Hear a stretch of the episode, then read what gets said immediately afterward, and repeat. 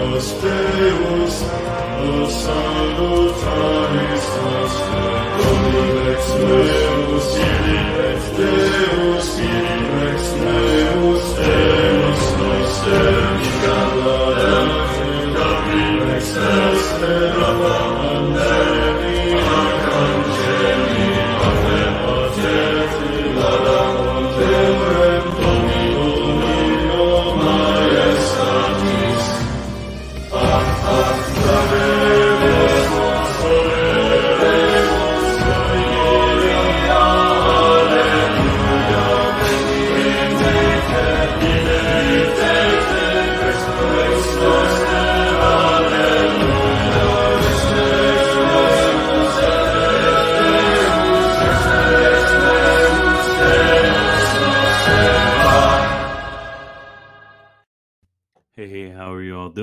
having a fantastic day. So, uh, this is technically, and uh, this is kind of weird. Uh, somebody somebody joked the last time I did this that this is for my free level patrons, um, but occasionally I'll do a Patreon stream, and I'll kind of just make it public and just let people know that I do this uh, sort of extra stream thing um, about once a month, I'd say. Uh, well, I do an extra patron stream every week, but I make it public. Uh, I try to do it like once a month where I make it public and, and stuff so people uh, know about it. The other times I'll provide like clips. But um, if you do want these extra streams, I take requests. Uh, I kind of I try to take every single request. If you're a 25 plus patron, others I I uh, take it as much as I can but yeah you can you can get access to all of these. You can ask me to make um, videos because i have uh, i have to figure out a topic uh, once a week. And this happened to actually be a week where uh, nobody asked for a topic so i kind of had to figure out one myself. And uh, i've been going over um, summa contra gentiles again and i was in chapter 13 and i was reading through it. And i thought that this was actually a really uh, good summary of the argument that Aristotle gives at the end of the physics, which St. Thomas uh, has a commentary on Aristotle's physics. So when you re- there's like a, a bunch of lectures at the end of the physics where St. Thomas is going into very um, deep detail, um, very intricate detail, I guess would be a better word, uh, into uh, the arguments of Aristotle from motion uh, for the existence of God. So actually, if you if you wanted just like the most comprehensive account of the existence of God from Saint Thomas Aquinas, uh, chapter thirteen of book of book one of Summa Contra Gentiles is a pretty good spot. Um, but also, uh, the best spot is going to be the end of the physics. Uh, if if you see just the massive length of ink that he spills on this question. It's it's really fantastic. But I I wanted to um, do a topic that'd be interesting, uh, and people are always interested in uh, thinking about uh, arguments for the existence of God. Uh, way long ago, I did a pretty uh, deep study of existence of God. I actually kind of want to loop back here in the next few months and go at it again. Uh, maybe actually produce some more stuff about that topic. So if you if you want me to do more about these topics, uh, become a patron uh, because that's how um, you can influence what I do. So uh, just checking the live chat real quick. Papist Hub reference based. Okay, so um, I actually made a fun little slideshow. So there's going to be two arguments uh, in chapter 13. The second one has more to do with, uh, actually, there's technically like four arguments. Just the last two are just mentioned in passing. So the the second argument has more to do with the eternality of the world, which we don't really need to worry about right now.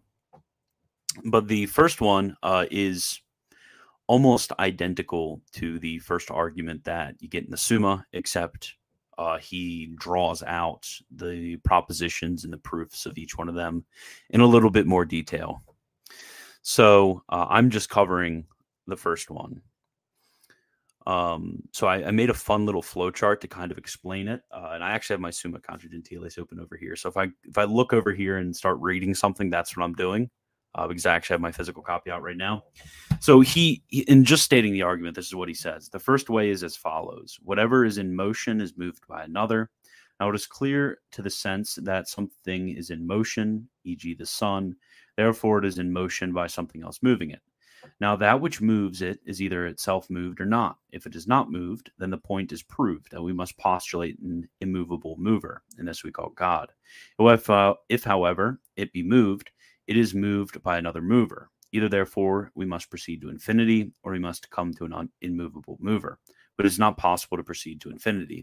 Therefore, it is necessary to postulate an immovable mover. And this is really the the most evident argument uh, for the existence of God. Uh, this is what St. Thomas says in uh, the Summa.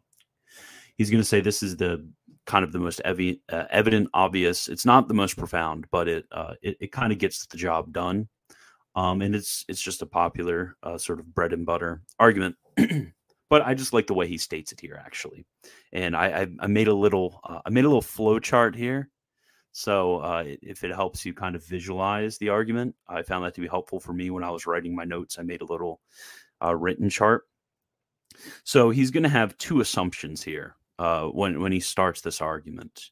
And these are assumptions I think we can all uh, agree upon. If somebody wants to disagree with one of the assumptions, uh, we can talk about that. But the first uh, assumption is going to be that things are in motion. And I want and uh, I want you to notice, and I wrote a little note down there. He explains this in the 10th paragraph. Um, and then this is something that the Thomists explain a lot. But by motion, uh, St. Thomas doesn't mean um, like how we think of sort of physical uh, movement, like this pen is in motion uh, from here to there. No, he would include things like my thought, uh, me me going from not thinking something to thinking something. That would be a mo- that would be a movement. So by movement, all he means is uh, going from potency to act. So potentially something to actually something. So going from cold to hot would be a movement. And um, and I, I wrote a note there that if if you're currently reading this, you are in motion. Um, no matter what you're doing, even if you're thinking about what I'm doing it and not reading, you're just kind of like shutting your eyes and, and, trying not to move at all. You're still in motion uh, because all movement means is uh, going from potency to act because you're thinking about what I'm saying right now. So you right now uh, are a movement. So things are in motion. This is this is something which is obvious, uh, universal. Um, to even question it is uh, is itself ceding the point that motion exists. So the second proposition uh, that we're going uh, to start out with is that things moved are moved by another. Things which are moved are moved by another nothing moves itself. So this is why we, and, and I want also uh, to note the second thing is that uh, by moved, again, we mean going from potency to act. And this is why paragraph 10 is going to be so important because Aristotle and Plato are going to have two different ways of describing uh, motion. So Plato is going to say that God is in motion, where Aristotle is going to say that God is immobile. Now, the reason for this is because they have different uh, definitions of motion. Uh, Plato is going to take motion in a broad sense, uh, just as any sort of operation. And Aristotle is going to take it in its proper sense, that is, moving from potency to act. So we meet when we say that God is the um, unmoved mover, and when we say that God is immobile, we are basically saying that God is pure act. That's all we're saying. Um, so th- this kind of uh, stops the sort of Reddit tier uh, response where it's like, well, if God is, uh, if God moves, then he must be moved. Well, that's not what we say. We're saying that things in motion, that is, things which are moved, that is, things which are mobile, and we're saying that God is immobile. Okay, that that all makes sense. Okay, good. So, um, kind of going to the flow chart to to look over at the at the broad argument sort of thing the first thing he's going to say is that uh, is basically the question is the thing in motion moved by something which is moved or not moved so we have for example uh, I, will use corporeal motion uh, just because it's uh, easier to conceptualize but remember this works with motion of any sorts including things like intellectual uh, motion. So like this pen boom moves over here. This pen moves over here. It's movement of the pen. Now what is moving this pen? Is it something which is um, itself moved, or is it something which is not moved? Now, if you say it's something which is not moved, then you have um, you have proved that uh, with that uh, agreement that there's something which is immobile, uh, which puts everything else into motion, and therefore we have already proven we need to prove because that's where we're going to start uh, when we draw forth all of the attributes of God, uh, something which is immobile, that is something which is immutable. Now, if you say it's something which is uh, moved, uh, you're going to have a moved mover moving this pen, which is true. It's just my arm. My arm's a moved mover moving this pen. Now, uh, you can ask the question on there is my arm that moved mover? Is that eventually moved by a first, or is it not eventually moved by a first? Because if my arm's a moved mover, uh, we can ask the same question about my arm as we asked about the pen, and we can go on and on and on. So if we say that it is moved by a first, then we're going to agree with the uh, unmoved mover, and therefore we we get what we get. And uh, on the other hand, we can uh, say that it's not, and uh, there's there's no uh, first who is uh, immobile yet putting others in motion. So in this, we're going to have an infinite regress in what's said to be a per se subordinated series, which I'll get into what a per, per se versus a per accident subordinated series is, because this is another one of those like, um, unfortunately, a lot of Thomists are going to uh, be a bit wrong about this, and they're going to describe the wrong type of series, which is going to run into some problems. Um, so yeah, this, that that is something else we're going to have to explain later what the difference between a per accidens and a per se subordinated series is. So it's going to be our contention um, that this is impossible. That to have a infinite regress in a per se subordinated series is impossible. So we're going to need to prove two things. Uh, first, we're going to need to prove that whatever is in motion is moved by another. And I think um, basically everybody, uh, once I explain the terms, everybody's going to agree to this. Uh, and I don't think um, you have many people that are going to disagree. Uh, just because for most people, like they're going to see inductively when they look around themselves, like, oh, everything in motion is just moved by another. We can ask what put that in motion. Um, we're not not having these like little uh, sparks of unmoved movers uh, around in the world, um, or self really what uh, really self movers uh, in the world. Um, and then second, we're going to have to prove that an infinite regress in a per se subordinated series is impossible, which is going to be the bit of a uh, of a more difficult one. Usually, when you put forth this argument, most people are going to try to uh, bite the bullet and say that the infinite regress is possible. Although some people um, are going to try to posit some sort of um, uh, so-called existential inertia uh, to where um, uh, esse or actus essendi uh, is is uh, unparticip- unparticipated. I guess is the uh, best way. It's unparticipated, and it doesn't need to have um, an initial uh, oomph uh, into it. I guess is the best way of of um, expressing that. But really, we're we're going through the basic argument right now, so that's all secondary. Okay, so the first assumption, he treats uh, he treats it with three proofs. He's going to treat both with three proofs, but I'm just going to grab one of them. Uh, and this is kind of just to, to get you to read it himself. Don't just like watch this video and then not read uh, what I said. You're kind of wasting your time if you're doing that. So the first assumption, he's going to prove it in the fifth through the tenth paragraphs and he's going to prove it with three proofs. The first one is uh, going to be the most difficult. Uh, the second one is one by uh, induction, and I found the third one to be the easiest to uh, explain and grasp. So that's the one I'm going to use. So to be moved, uh, we've already defined motion as going from potency to act uh, by a mover. So going from potency to act by one that is in act. So that's just the definition of motion, going from potency to act. And then uh, the minor premise is that potency and act cannot be attributed to the same thing in the same sense. This is just the law of non contradiction. And therefore, we're going to have to conclude that the thing which is moved does not move itself because it's going to both have to be in potency to motion and in act to that same motion to bring about the um, the actuality of that motion. So it's gonna if you're gonna try to uh, posit if you're going to try to disagree with that assumption, then you're going to fall into uh, into some trouble.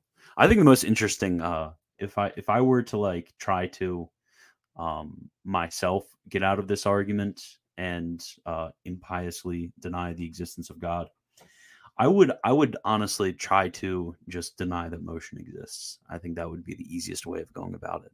Um, but not not not to give not to give atheists any sort of uh, um, ammunition. But I, I, think that's the I think once you uh, agree with motion, um, all you really need to do is express uh, the argument clearly, and it uh, will follow to anybody who's um, fixed on it.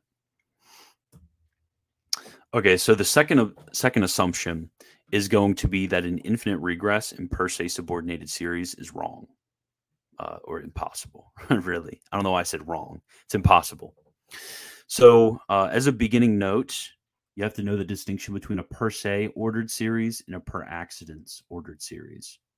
So, St. Thomas, he'll give the fun example of, um, let's say you have a uh, a man which is swinging a hammer to like uh, on an anvil to make swords and he breaks the hammer, gets another hammer, and keeps pounding. Breaks a hammer, gets another hammer, keeps pounding. Breaks the hammer, um, and then a, a per accidens uh, ordered series is going to be the relationship between all those individual hammers, uh, going all the way back. Or another example, uh, which this one might be a little bit clearer, but can also provide some uh, issues, uh, is the relationship between father uh, and then son. I, that that one as well as a per accidens ordered series, because technically, uh, when it comes to the um, union of form and matter for the individual um, fetus, it's going to be something which is directly um, directly brought about by God. So, um, which uh, I'm just explaining uh, uh, this difference to people that already uh, agree with the existence of God uh, by by way of that. But if you don't agree with the existence of God, you can take the anvil one. So um, when it comes to a per se ordered series, uh, it's kind of like uh, the the best way to express it is if you have like um, I don't know my microphone. My microphone is um, dependent on its arm, which is dependent on being attached to my desk, which is dependent on the uh, earth, which is dependent on the sun. So having this direct sort of dependence, that's a per se ordered series. So you see in this little chart uh, right there that I put on the side, that's from Austin Woodbury. Um, if you have like, uh, for example, a man uh, with a staff hitting a stone, uh, the stone, or or I guess a uh, a stone's being held up by the staff. So the stone is dependent on the staff, which is dependent on the hand, which is dependent on the arm, which is dependent on the nerves, which is dependent on the motor center, on the will, which is, um, since we believe in pr- uh, premotion, dependent on God. So that's the difference between a per se and a per accidens um, series. Per accident series can go back and forward in time. And actually, um, it's St. Thomas's opinion that you can have an infinite regress in a per accidens ordered series.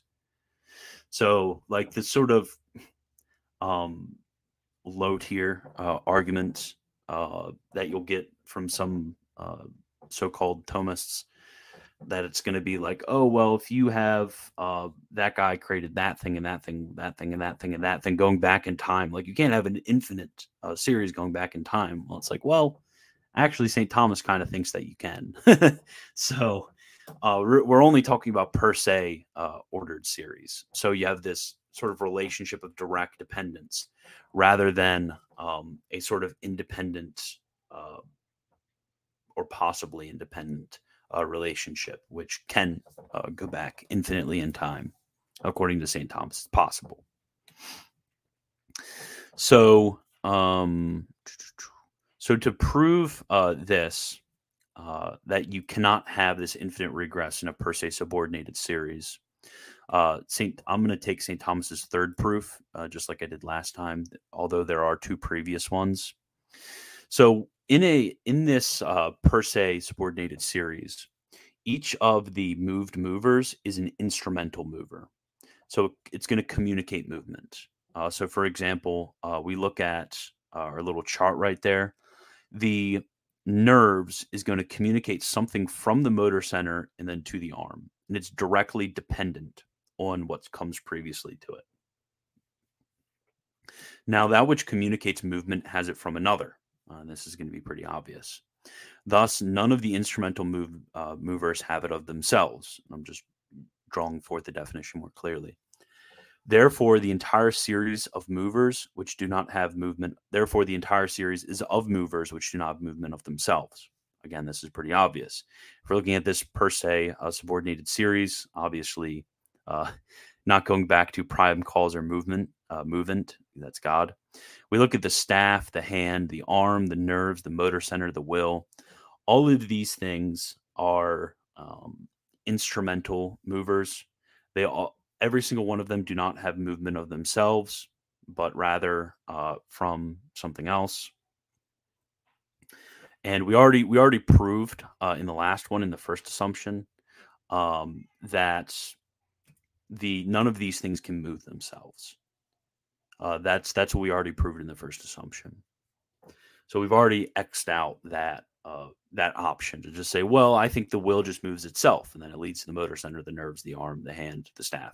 Well, you've already agreed that the will, uh, from the first assumption, that the will doesn't move itself. So none of these things are going to have movement of themselves. And then uh, the final uh, premise is going to be that the multiplication of those who lack movement of themselves will not uh, result in one uh, which does. So uh, no matter how many of these uh, these instrumental causes you stack up, you're not going to eventually result in one one which all of a sudden has it of himself.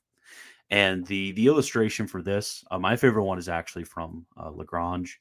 He says like an infinite number of idiots does not make one genius, um, because in the, what that what's that supposed to that's supposed to illustrate that an infinite number of um, things which don't have something can all of a sudden uh, just because you keep multiplying it have it.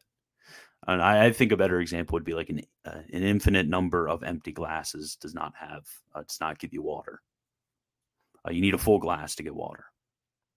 So if you had, um, I guess we could, you know, like one of those cascading water things.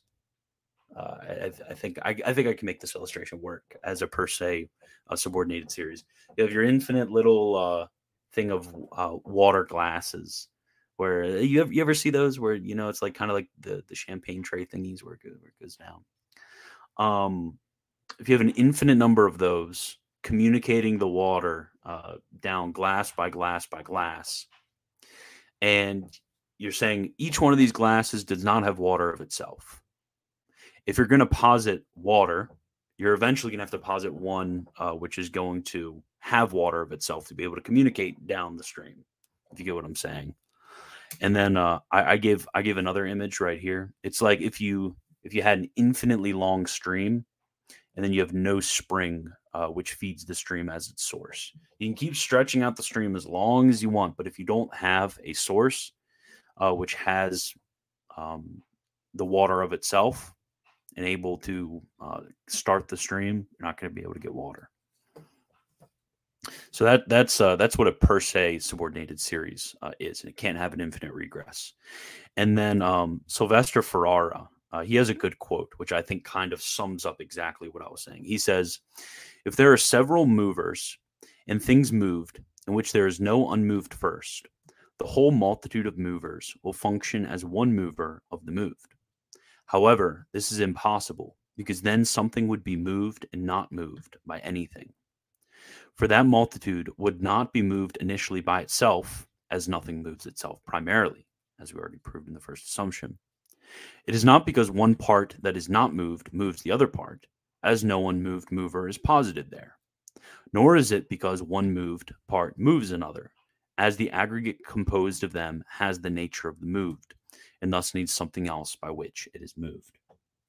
So that's in, in complicated language, uh, what I just said. Okay, so that's all that I have for you guys. I hope you all uh, enjoyed that. Uh, and remember uh, to become a patron uh, we we just unfortunately lost one of uh, one of our best patrons. It's not it's not sad. It's not like he was mad at us or anything. He's he's going on to a new stage in his life. So I'm actually pretty excited about that. So it's it's bittersweet. Um, because he also will not be able to like contact us. Uh, at least I'm assuming he won't be able to contact us. Uh, he's kind of going to be off uh, like the Discord sort of realm soon, which is unfortunate. But you know, life moves on. So uh, if you if you uh, have the means to become a patron to make up for uh, that loss this month, that'd be great. So thank you guys all, and God bless.